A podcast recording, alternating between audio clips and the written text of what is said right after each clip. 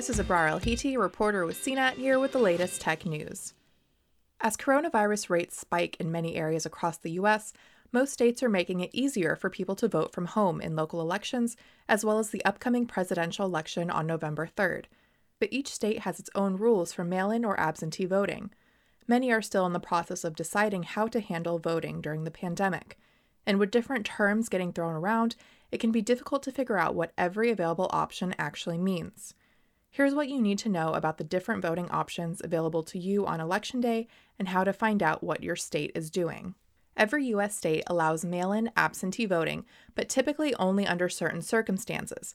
For example, in the past, many states only allowed you to get an absentee ballot if you were deployed with the U.S. Armed Forces, were going to be out of town on Election Day, or were ill.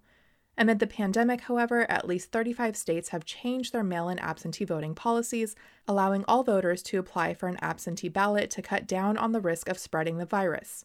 Some states are calling the expanded criteria for absentee voting no excuse absentee voting, a term that indicates you don't need to explain why you want an absentee ballot as you have in the past, but you'll still need to fill out an application and request one either online or through mail.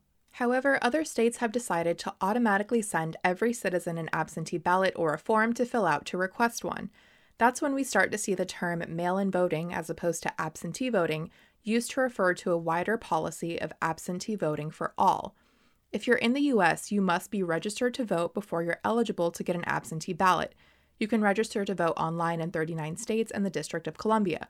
But if you're currently overseas or a military member, you have some other options. The terms absentee voting and mail in voting are often used interchangeably.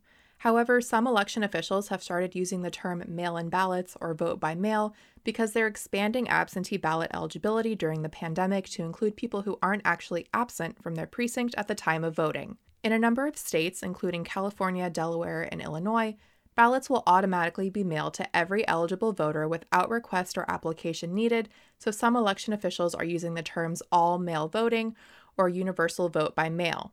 Still, a limited number of polling places will likely be available for those who want to vote in person.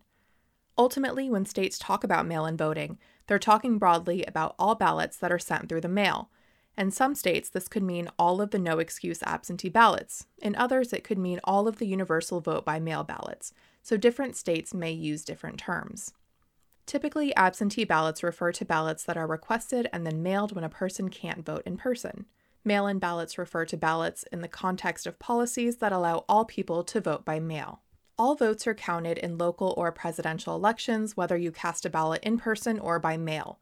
A common myth is that absentee ballots are only counted during tight races, but this isn't correct.